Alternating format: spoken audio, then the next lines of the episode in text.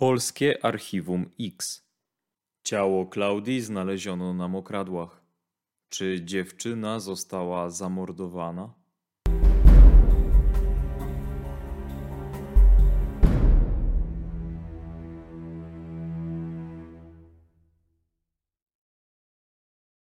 Jest 21 października 2021 roku.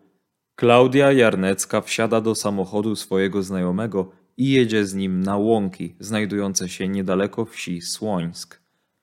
Dziewczyna w pewnym momencie wysiada, szybkim krokiem oddala się od samochodu i znika. Znajomy nie reaguje, nie próbuje zatrzymać dziewczyny. Po jakimś czasie zacznie jej szukać. To wersja oficjalna. Ciało dziewczyny zostanie znalezione w kwietniu 2022 roku na Mokradłach, niedaleko miejsca, gdzie miała być widziana żywa po raz ostatni. Według wstępnych analiz przyczyną zgonu było utonięcie. Jednak w tej historii jest wiele czarnych plam i znaków zapytania. Świadkowie zmieniają zeznania, kluczą, ukrywają przed policją rzeczy, które mogą mieć istotne znaczenie. Czy śmierć młodej dziewczyny to przypadek ciemnej liczby zabójstw, czyli takiego zdarzenia, które zostało uznane za nieszczęśliwy wypadek lub samobójstwo, a w rzeczywistości doszło do morderstwa? Wracamy do sprawy Klaudii, by odpowiedzieć na dwa kluczowe pytania. Czy dziewczyna została zamordowana? A jeśli tak, to kto mógł dopuścić się tej zbrodni? Klaudia urodziła się 14 marca 2001 roku w Kostrzynie nad Odrą. Wychowanie dziewczyny spoczywało w głównej mierze na jej mamie. Tata nadużywał alkoholu i miał zatargi z prawem. Dziewczyna wraz z mamą, jej rodzicami i braćmi po urodzeniu zamieszkała w miejscowości Ługi Górzyckie. To niewielka osada w województwie lubuskim, zamieszkana przez niespełna 200 osób.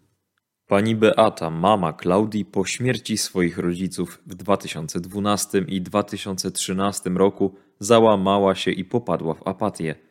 Z biegiem czasu przepracowała traumę po stracie bliskich osób i poślubiła Artura. Zaraz potem wraz z mężem i Klaudią wyjechała do Berlina. Nastolatka od czasu do czasu wracała w rodzinne strony. Kiedy przebywała w Polsce, mieszkała u brata swojej mamy w domu rodzinnym w Ługach Górzyckich. W tamtym czasie Klaudia poznaje młodego chłopaka z Kostrzyna nad Odrą, z którym się związuje. Najbliżsi chłopaka również opuszczają Polskę i wyjeżdżają do Berlina. Klaudia i jej chłopak Filip zatrudniają się w sortowni butelek o nazwie Gonder Logistics w Berlinie. W grudniu 2020 roku para rozstaje się. Kilka miesięcy później Klaudia wyjeżdża do Holandii, jednak już po miesiącu decyduje się na powrót do kraju. Jest przełom sierpnia i września 2021 roku. Dziewczyna zamieszkuje w rodzinnym domu w Ługach Górzyckich, gdzie mieszka teraz jej wujek. Nastolatka zapisuje się również w tamtym czasie na kurs prawa jazdy. Jest to okres burzliwy w życiu Klaudii. Wiąże się z różnymi mężczyznami. Niektórzy z nich częstują ją narkotykami. Dziewczyna ulega, z upływem czasu traci nad tym kontrolę i wpada w nauk.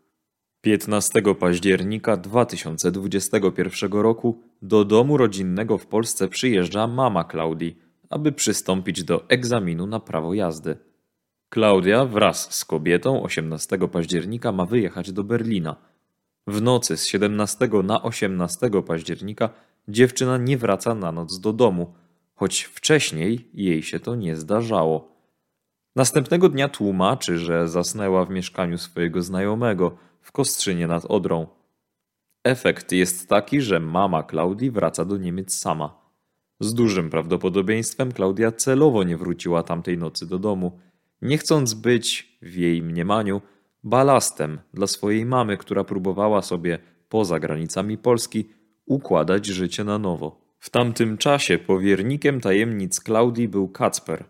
To z nim dziewczyna spędzała dużo czasu i to jemu zwierzała się z tego, że przeszłości trafiała na złych partnerów, którzy jej nie rozumieli. Nigdy nie zdradzała szczegółów, mówiła ogólnikowo. Niewątpliwie nauk narkotykowy powiązany ze spożywaniem alkoholu w czasie różnych imprez plus okazjonalne związki z mężczyznami powodowały, że Klaudia Jarnecka była osobą narażoną w dużym stopniu na stanie się ofiarą przestępstwa. Dodatkowym czynnikiem o charakterze wiktymologicznym była atrakcyjna i przyciągająca uwagę uroda dziewczyny. Ta charakterystyka Klaudii Jarneckiej nie ma na celu dokonywania jakichkolwiek osądów, ocen jej postępowania i wyborów życiowych, ale ukazanie jej zindywidualizowanego rytmu życia jest próbą odnalezienia ewentualnych zwyczajów, nawyków czy też słabości, które mogą nas przybliżyć do ustalenia prawdziwych okoliczności jej zaginięcia i śmierci. Próbujemy odtworzyć ostatnie godziny życia Klaudii. Pomagają w tym rozmowy z jej znajomymi, bliskimi, osobami, które ją wtedy widziały. Nie można jednak bezkrytycznie przyjmować wszystkich opowieści. Trzeba je rozdzielić na te prawdziwe i te nieprawdziwe. W nocy z 20 na 21 października Damian przybywa wraz z Sebastianem w swoim domu. Mężczyźni jakiś czas temu poznali Klaudię. O drugiej nad ranem decydują się pojechać po Klaudię, ponieważ ta umówiła się z Damianem. Następnie cała trójka jedzie w rejon Górzycy, gdzie piją alkohol i rozmawiają. Dziewczyna miała być wtedy trzeźwa i nie sięgać po piwo. Nad ranem cała trójka jedzie do Słońska. To wiemy z opowieści Sebastiana. Jest ona bardzo lakoniczna, oszczędna w słowa. Damian potwierdza opowieść Sebastiana. Dodaje on jednak, że po powrocie do Słońska cała trójka nie rozstaje się, a jedzie do domu do Damiana, gdzie w garażu piją alkohol zakupiony chwilę wcześniej na stacji. Po jakimś czasie Sebastian ma wrócić do swojej babci do domu, a Damian iść spać razem z Klaudią. Jednak jak podkreśla chłopak, do niczego między nimi nie dochodzi. Dlaczego Sebastian nie wspomina nic o nocnym pobycie w garażu? Tego nie wiadomo. Poranek 21 października 2021 roku Klaudia spędza w towarzystwie Damiana i Karola, którego zna od jakiegoś czasu. Cała trójka jeździ samochodem po okolicznych wioskach. Jadą m.in. do Kostrzyna nad Odrą. Tam kupują narkotyki. Według relacji jednego ze świadków do transakcji dochodzi około 10.30. Podczas wyjazdu do Kostrzyna dziewczyna spotyka się z jednym ze swoich znajomych. Pyta go, czy zobaczą się wieczorem. Ten mówi, żeby kontaktowała się z nim później. Wtedy widzi dziewczynę po raz ostatni. Na odchodne informuje go jeszcze, że jadą do Słubic. Później cała trójka wraca do domu Damiana. Tam Damian z Klaudią wysiadają i najprawdopodobniej idą do garażu, a Karol jedzie w swoim kierunku.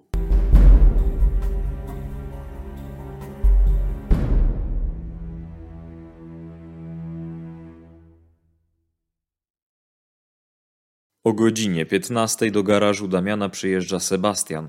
Klaudia proponuje gościowi narkotyki, które niedawno zakupili, ale ten odmawia.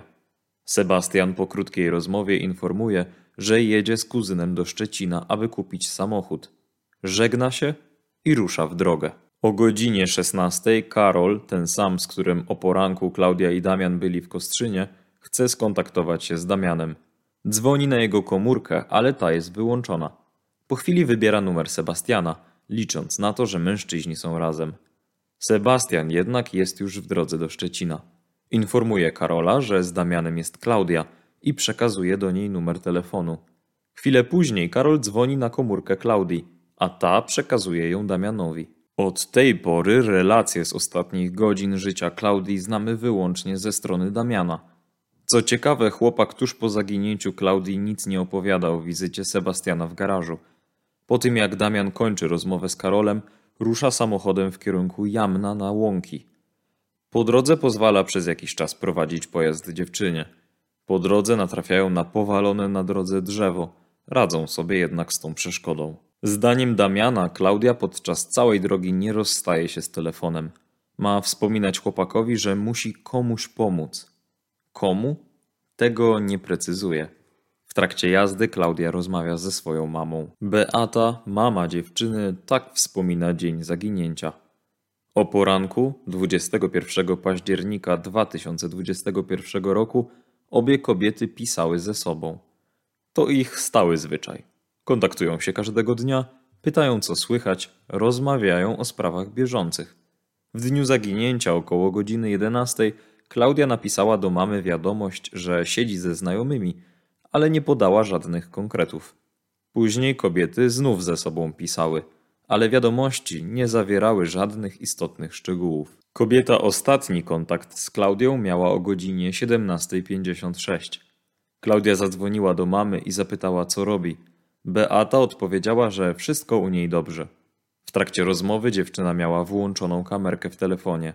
Jednak jej mama na obrazie widziała tylko nogi dziewczyny, część kierownicy, dźwignię do zmiany biegów oraz część krajobrazu za oknem samochodu. Kobieta pamięta, że jej córka miała na sobie białe buty i ciemne spodnie. Podczas rozmowy Klaudia na chwilę przerywa i mówi do kierowcy: Uważaj, co ty robisz. Osobą prowadzącą samochód jest Damian. Chwilę później dziewczyna żegna się z mamą i rozłącza. Chwilę po zakończeniu rozmowy wysyła zdjęcie zachodu słońca. Zaraz potem pisze: Nie, zdążę. Kobieta odpisuje: Na co? Na zachód słońca? Klaudia odpisze: Słońce stało, kur. To była ostatnia wiadomość. Została ona wysłana o godzinie 17.58. Klaudia rozmawia z mamą podczas jazdy samochodem z Damianem przez okoliczne łąki i pola. Z relacji chłopaka wynika, że po jej zakończeniu dziewczyna w pewnym momencie wysiada z samochodu, pyta się, czy ma nieść pomoc sama i oddala się w kierunku znajdującej się niedaleko przepompowni. Z opowieści Damiana. Klaudia ma iść w kierunku przepompowni. Chłopak wie to, ponieważ jak sam podkreśla, bardzo dobrze zna teren. Sam z samochodu nie wychodzi. Siedzi w nim około 10-15 minut. Po tym czasie traci ją z zasięgu wzroku. Cała sytuacja ma miejsce około godziny 18. Chłopak mówi, że nie wysiadał z samochodu, ponieważ był pewny, że dziewczyna wróci. Dopiero po upływie kolejnych kilkunastu minut postanawia za nią ruszyć. Twierdzi, że po pokonaniu około półtora kilometra widział postać Klaudii przy drodze do przepompowni. Dodaje także, że dostrzegł jakiegoś białego busa. Wtedy chłopak ma stwierdzić, że Klaudii nie dogoni i wraca do samochodu. Po powrocie do pojazdu Damian prosi Sebastiana o przesłanie numeru do Klaudii. Próbuje do niej dzwonić, ale jej telefon ma być wyłączony. Chłopak zatem odjeżdża w stronę domu, zabiera latarkę i wraca na miejsce. Damian opowiada, że dziewczyny szukał bardzo długo, zarówno pieszo, jak i jeżdżąc samochodem. Chłopak będzie twierdzić, że kiedy szukał Klaudii, mijał miejsce, w którym jakiś czas później zostaną znalezione rzeczy dziewczyny. Jednak Damian twierdzi, że kiedy tam przechodził, nic nie znalazł. To nie jedyna wersja wydarzeń przedstawiona przez Damiana. Według innej Klaudia miała wyjść z samochodu, aby się załatwić i wtedy zniknęła mu z oczu, a potem dostrzegł ją jak biegnie w stronę wału. Innym razem opowie, że Klaudia z kimś rozmawiała przez telefon i nagle wysiadła z samochodu i zaczęła biec. Damian natychmiast miał ruszyć biegiem za nią, ale jej nie dogonił. Która z wersji zatem jest prawdziwa?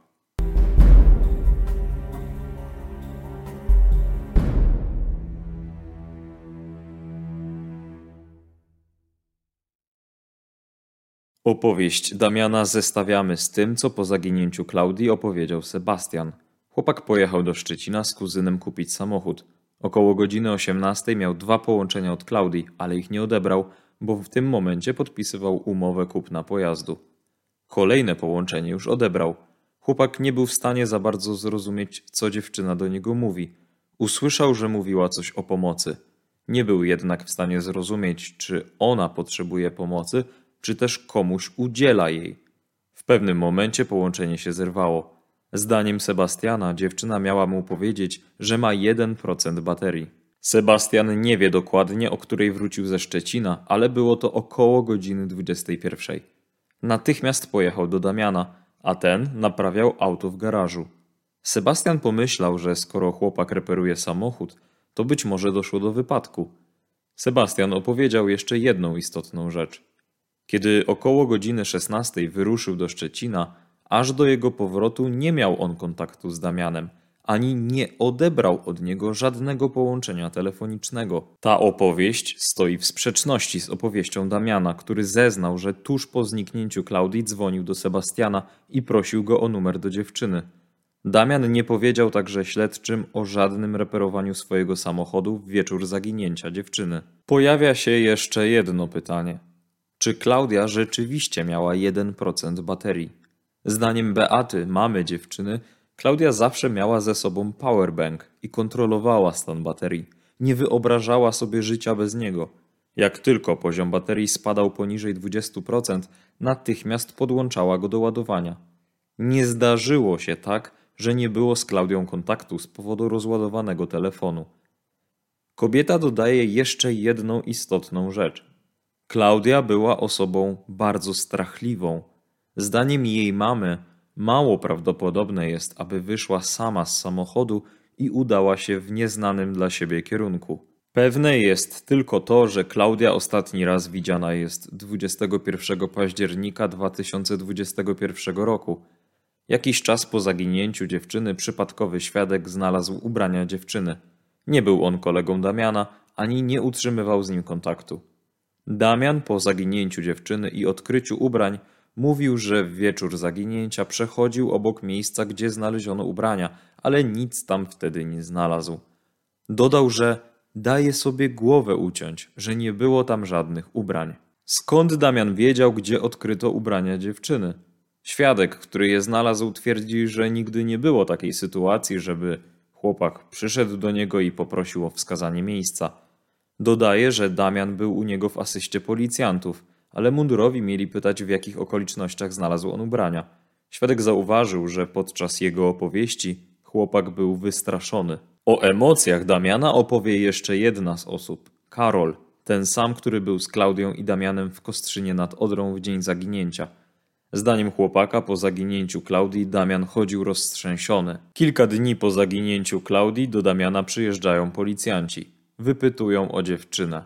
To wtedy Damian przekazuje im torebkę, którą ta miała zostawić u niego w dniu zaginięcia. Dlaczego nie zrobił tego wcześniej? Chłopak twierdzi, że próbował oddać ją rodzinie. Szkopuł w tym, że tej wersji nie potwierdza nikt z bliskich kobiety. Tymczasem 14 kwietnia 2022 roku, a więc niespełna pół roku po zaginięciu Klaudii, jej zwłoki znaleziono na mokradłach pod Słońskiem w województwie lubuskim. Pewne jest zatem to, że młoda dwudziestoletnia dziewczyna nie żyje. Pytaniem otwartym pozostaje, czy dziewczyna sama odebrała sobie życie, była ofiarą nieszczęśliwego wypadku, czy została zamordowana. Zatem, jeżeli rozpatrujemy ewentualną śmierć samobójczą Klaudii, oznaczałoby to, że dziewczyna postanowiła odebrać sobie życie, wchodząc do wody na mokradłach i tam utonąć. Taki sposób odebrania sobie życia jest trudny do wyobrażenia i raczej niespotykany dotąd w Polsce. Co ciekawe, pani Beata, mama Klaudii, opowiadała, że córka bardzo lubiła brać ciepłe, a wręcz gorące kąpiele. Był to jej codzienny zwyczaj. Bardzo się denerwowała, kiedy w domu nie było ciepłej wody, na przykład z powodu awarii. Z dostępnych w internecie informacji wynika, że 21 października 2021 roku, a więc w dzień zaginięcia Klaudii, temperatura w Słońsku pod wieczór wynosiła około 12 stopni Celsjusza, a odczuwalna wynosiła 7. Trudno zatem sobie wyobrazić, że Klaudia, która uwielbiała ciepło i gorące kąpiele, zechciałaby sobie odebrać życie przez utopienie się na bagnach. Dodatkowo należy pamiętać, że ubrania Klaudii zostały rozrzucone na brzegu w pewnej odległości od siebie. Oznaczałoby to, że dziewczyna przed odebraniem sobie życia musiała się rozebrać. Biorąc pod uwagę powyższe fakty, mało prawdopodobna, a wręcz niemożliwa jest śmierć w wyniku samobójstwa.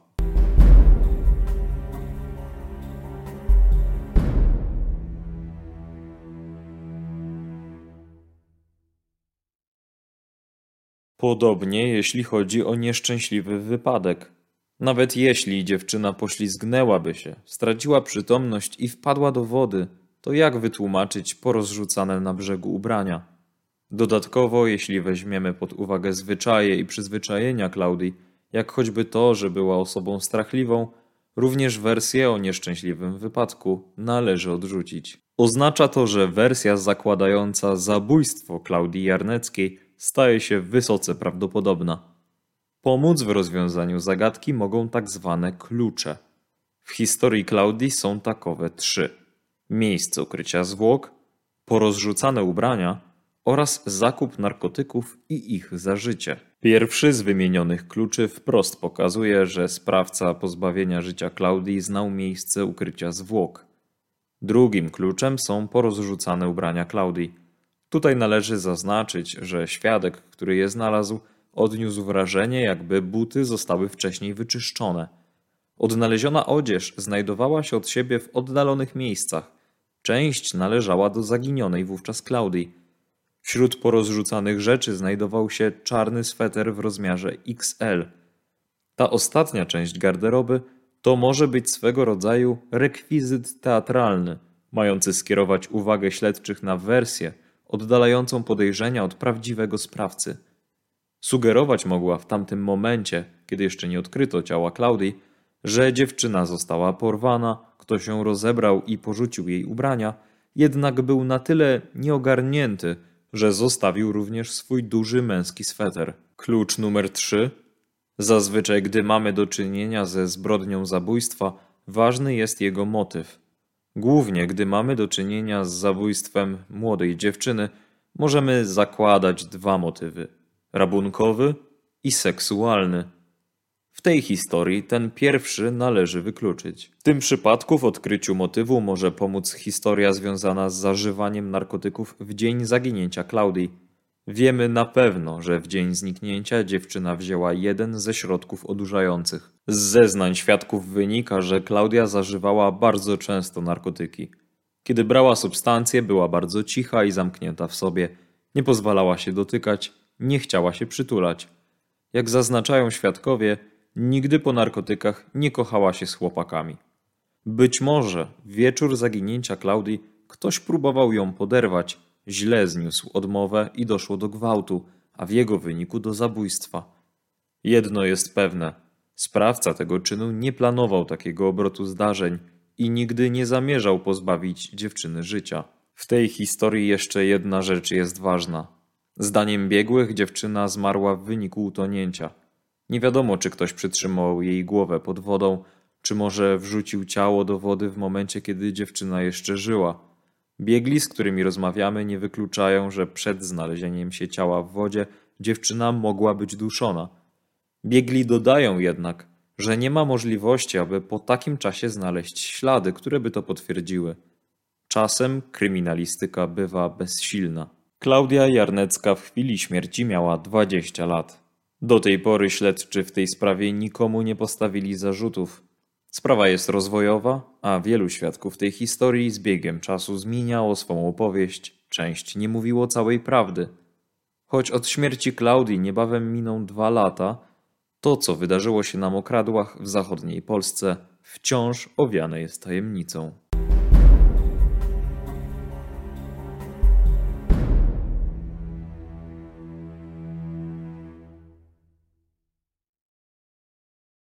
Rzeczywiście jest to bardzo mm, tajemnicza sprawa, a przede wszystkim trudna w ogóle do ustalenia, co, na, co tak naprawdę wydarzyło się y, z Klaudą, jaka była jej przyczyna zgonu. Wydawałoby się, że fakt ujawnienia y, jej szczątków y, w połowie kwietnia 2022 roku ułatwi ten proces wykrywczy. Prawda, że brak zwłok no, jest takim sporym utrudnieniem dla detektywów. Tutaj pomimo właśnie ujawnienia tych jej szczątków, no właściwie dalej nie mamy rozstrzygniętej kwestii. E, sekcja zwłok wykazała jedynie, że jej śmierć nastąpiła w wyniku utonięcia. Ja zresztą wielokrotnie postulowałem, żeby w przypadkach śmierci utonięć e, no nie, opiera, nie można opierać się jedynie na wynikach sekcji zwłok.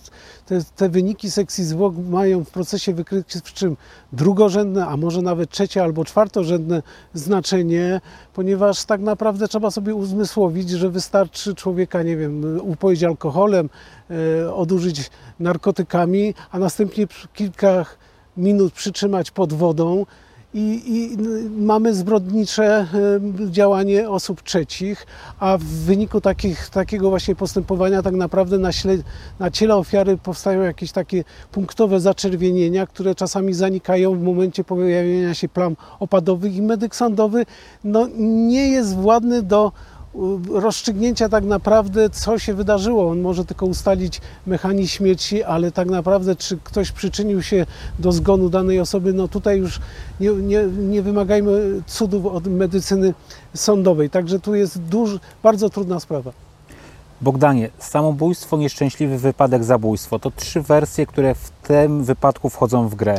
Czy Klaudia mogła popełnić samobójstwo? Oczywiście w momencie, kiedy mamy, wiemy, że znajdują się szczątki i, i a wcześniej, zanim się szczątki znajdują już kilkanaście dni po mm, tajemniczym zaginięciu Klaudii, no, ujawniany przypadkowy przechodzień, mieszkaniec tam okoliczny ujawnia rozrzuconą odzież damską i, i, i jakiś sweter męski, który Y, który też został zabezpieczony do tej sprawy. Jak się okazuje, jest to ubranie Klaudii i biorąc pod uwagę te dwa elementy, a więc ujawnienie zwłoka, wcześniej y, ubrania Klaudii, no możemy trzy właśnie takie wersje kierunkowe, wersje y, zdarzeniowe wysnuć. I, i trzeba te wersje jednoznacznie mm, rozstrzygnąć, a więc pierwsza wersja samobójstwo, no, biorąc pod uwagę, że z, z ustaleń wynika, że Klaudia od dzieciństwa nie lubiła zimnej wody, bała się tej zimnej wody, w ogóle nie lubiła zimna, no to biorąc, biorąc choćby tą jej przypadłość na względzie i fakt porozrzucanych y, jej y, ubrań no to jednoznacznie tą wersję samobójstwa należy już na wstępie wykluczyć. Następna wersja to oczywiście jest wersja nieszczęśliwego wypadku, ale w tym momencie, jeżeli by doszło do nieszczęśliwego wypadku, no musiałaby się Klaudia wcześniej rozebrać. Wtedy, co, jeżeli dobrze sprawdzałem to w internecie, to temperatura spadła około poniżej 10 stopni, a więc zimna, a więc ona w tym momencie na pewno ten y, utrwalony mechanizm z dzieciństwa, więc tego, że nie lubiła zimna na pewno miałby znaczenie, więc by się nie rozebrała i, i, i, i potem nie uległa nieszczęśliwemu wypadkowi. Wersja absurdalna i też należałoby ją na wstępie już wykluczyć, a więc pozostaje jedyna wersja, którą należy rozpatrywać i, i, i, weryfikować, a więc wersja zakładająca, że Klaudia poniosła śmierć w wyniku działania osób trzecich, a więc ktoś pozbawił ją życia. Tutaj wiele osób, które zeznawało w tej sprawie, po jakimś czasie zmieniało swoje wersje, kluczyło, kłamało. O czym te kłamstwa mogą świadczyć?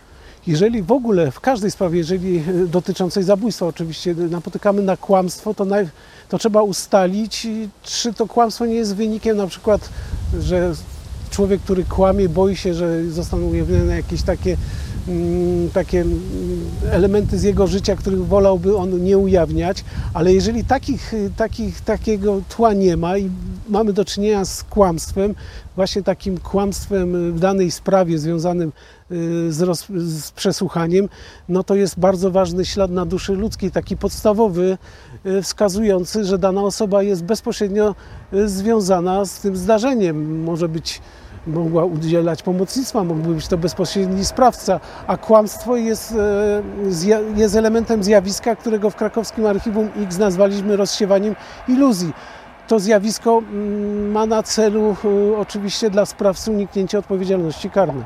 Bogdanie tutaj także jeden ze świadków właśnie mówił, zasugerował właściwie śledczym, e, że Klaudię z tego miejsca mógł ktoś zabrać. Natomiast śledczy nie znaleźli w tym miejscu żadnych śladów opon, e, nikt tego samochodu więcej nie widział. To jest takie właśnie roztaczanie iluzji? Tak, to jest klasyczne roztaczanie iluzji, e, sprowadzanie mm, sprawy na fałszywe tropy. Można by się tu pokusić nawet o taki racjonalny sposób uniknięcia odpowiedzialności karnej, a więc sprawca tak naprawdę wie, co się wydarzyło, ale musi tą jak gdyby winę z, z siebie zrzucić na osoby trzeciej. Prawdopodobnie mamy tutaj to klasyczny przykład, ponieważ no, ta odzież, która się pojawia kilkanaście dni po zaginięciu Klaudii, wcześniej na pewno jej nie ma, o czym e, osoby w sprawie e, ujawnione twierdzą, że tej odzieży zaraz po zaginięciu nie było. A więc jest to ukierunkowanie na, na właśnie na jakiegoś tajemniczego mężczyznę, który mógł wziąć wtedy feralnego dnia 21 października 2021 roku Klaudię do swojego samochodu, a następnie pozbawić ją życia, ażeby po prostu potem ukryć zwłoki i wyrzucić e, rzeczy, które miał po Klaudii. Ale według mnie jest to tak jak powiedziałeś na wstępie, klasyczny przykład rozsiewania iluzji. Sprawca po prostu podrzucił te, te rzeczy po to, żeby właśnie y, sprowadzić śledztwo na fałszywe tropy. Bogdanie, jeśli faktycznie doszło do zabójstwa Klaudii, to jaki motyw miał sprawca? Biorąc pod uwagę, że zwłoki są nagie, trzeba w pierwszym zaraz od, na początku założyć y, motyw seksualny. Najczęściej do zbrodni zabójstwa dochodzi z przyczyn rabunkowych i na tle seksualnym, zwłaszcza młodych kobiet. Y, Tutaj motyw rabunkowy nie, nie, ma, nie ma miejsca, po prostu nie miała wtedy przy sobie żadnych pieniędzy, pi- biżuterii. To na pewno nie było celem działania y, sprawcy jej zabójstwa, więc dostaje motyw seksualny. Zwłaszcza, że tak jak powtarzam, ujawnione zostały w, połowie kwietnia 2022 roku jej nagie szczątki. Y, Z ustaleń, które przeprowadziłem i na podstawie doniesień medialnych wynika, że, y, że Klaudia no, nawet w dniu zaginięcia y, zażywała narkotyk nazwany zazwyczaj działa pobudzające, pobudza popędy seksualne, jednak z- z jednak zawsze trzeba patrzeć bardzo indywidualnie na to i, i pewnie u większości e, ludzi tak, tak, tak ta substancja chemiczna działa. Natomiast u Klaudii był skutek wręcz odwrot, odwrotny. Ona się zamykała w sobie, e, nie chciała, żeby byłaby nawet dotykana, że nie można było nawet mówić o zbliżeniu seksualnym. E, Także prawdopodobnie sprawca, który zażywał mef na niego zadziałał właśnie pobudzająco seksualny. Chciał z nią odbić, odbyć e, stosunek seksualny. Ona się broniła i w momencie tej szamotaniny, walki doszło do jej zabójstwa. Twoim zdaniem jeszcze można dojść w tej sprawie do prawdy? W każdej sprawie można dojść do prawdy, tylko trzeba e, już na początku wiedzieć, e, jak prowadzić śledztwo i, i, i jak, jak gromadzić materiał dowodowy i jaki materiał dowodowy. Tutaj trudno będzie prawda, znaleźć materiał taki klasyczny, kryminalistyczny w postaci śladów linii papilarnych, śladów trasologicznych. E, To może mieć znaczenie jakieś później przy, przy ujawnieniu kolejnych jakichś okoliczności sprawy. Na, te, na pewno trzeba się skupić na materiale ludzkim i właśnie wykorzystać tą teorię, yy, którą, którą ze, z dużymi sukcesami stosowaliśmy w sprawach dotyczących kryminologicznej kategorii ciemnej liczby zabójstw, a to jest klasyczny przykład właśnie tego, tego taki ś- śmierć yy, pani Klaudii. Yy, I zastosować teorię em, śladów na duszy ludzkiej, śladów, których nie można usunąć, nie można ich schować, nie wiem, y, zmyć i, i, i wiedzieć tylko, y, czym są te ślady i pamiętać, że te ślady, tak podobnie jak ślady kryminalistyczne, trzeba procesowo zabezpieczyć, a więc poprzez przesłuchanie świadków, zabezpieczenie pewnych dokumentów, e, przeprowadzenie ekspertyz z udziałem wariografu, e, być może pokusić się jakieś badania psychologiczne. To jest wszystko sposoby u- ujawnienia tych śladów na duszy ludzkiej. Można się również posiłkować metodą impresjonistyczną. To jest metoda analityczna, która bardzo dobrze współgra z, teorią śladów na duszy ludzkiej, a mianowicie w momencie, przy, gdy przy danej osobie występującej w aktach sprawy pojawia się bardzo dużo takich plamek właśnie skłamał raz, skłamał drugi raz, skłamał i to pytany na inną okoliczność związaną ze sprawy, no to jest kolejna plamka. Jeżeli takich plamek się dużo pojawi przy danej osobie, to mamy pewność, że mamy do czynienia z osobą bezpośrednio mającą udział w takim zbrodniczym zdarzeniu.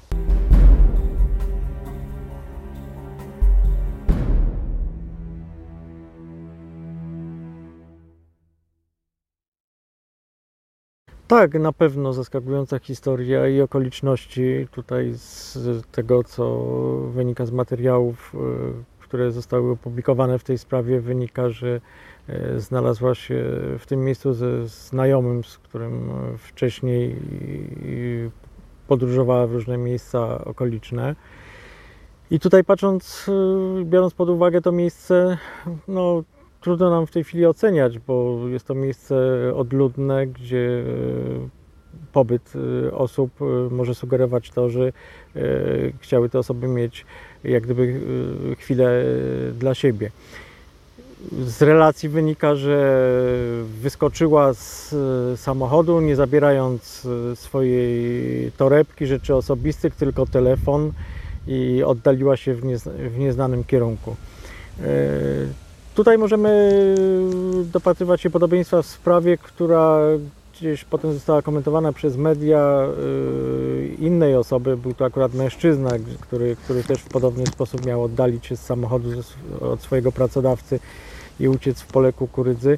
No, w tej sprawie niestety prawda też okazała się brutalna, że został on e, zamordowany i nawet w ostatnim e, okresie czasu e, sprawca tej zbrodni został zatrzymany przez wymiar sprawiedliwości. To takie sprawy są trudne dla śledczych z, z różnych względów. Pierwsze to jest to, że ciało odnalazło się po jakimś dłuższym czasie. E, Zostało odnalezione w, e, na mokradłach, czyli te, te zmiany, stwierdzenie w wyniku sekcji, mm, e, wykazanie jaki był mechanizm śmierci jest bardzo ciężki. Minął też pewien okres czasu, miesięcy od tego zdarzenia, gdzie ta osoba była poszukiwana jako osoba zaginiona. I tutaj e, dosyć e, intensywne były prowadzone poszukiwania tej osoby jako osoby zaginionej. W wyniku tego okazało się, że jednak jest to osoba, która została zabita. I patrząc tutaj z, z jakiejś takiej perspektywy, prawda, jeśli chodzi o dowody, które mogły być zebrane na miejscu tego zdarzenia, czy miejscu ujawnienia zwłok, no jednak ta, ta, ta zwłoka w odnalezieniu tego ciała powodowała to, że tak do końca nie wiemy, jaki był mechanizm powstania, e, mechanizm przyczyna śmierci i jakie były te okoliczności tego zdarzenia. Mariusz, Twoim zdaniem są świadkowie tego, co mogło stać się z Klaudią, albo osoby, które mogą mieć wiedzę w tej sprawie? Ja myślę, że patrząc y, tutaj na, na, na różne relacje w tej sprawie, możemy, mm, możemy mówić o tym, że jednak y, są osoby, które mogą coś w tej sprawie powiedzieć, y, mogą przekazać informacje, które y, spowodują to, że ta sprawa może zostać wznowiona, będą nowe okoliczności. Mm, Ponieważ jest to też małe środowisko miejscowości, o pewnych rzeczach się mówi, rozmawia. No tutaj możemy też podejść do tego w ten sposób, że nikt y, obcy, czyli, czyli osoby z jakiegoś, nie wiem, odległego terenu albo przez przypadek e, nie dokonały tego, tego zabójstwa i, i, i tutaj jest wiadomym, że nikt specjalnie nie przyjechał w tamto miejsce żeby, żeby tego dokonać. Natomiast z naszego doświadczenia wynika, że być może, raczej na pewno jest to osoba, która gdzieś tam jest związana z tym terenem, e, z jego topografią, zna miejsce. Ja z mojej strony tutaj, ze strony naszego kanału mamy apel, jak w wielu tego typu sprawach, e, które przedstawiamy, żeby osoby, które mogą mieć wiedzę, jakiekolwiek informacje, nawet wydające się dla nich jako niezbyt ważne, e, przekazywały te informacje albo na maila naszego kanału, albo bezpośrednio do policji lub organów e, prokuratury. E, Ponieważ nawet dla nich rzeczy, które wydają się nieistotne, mogą spowodować to, że ta sprawa zostanie wyjaśniona i do końca i te okoliczności e, znajdą finał w sądzie.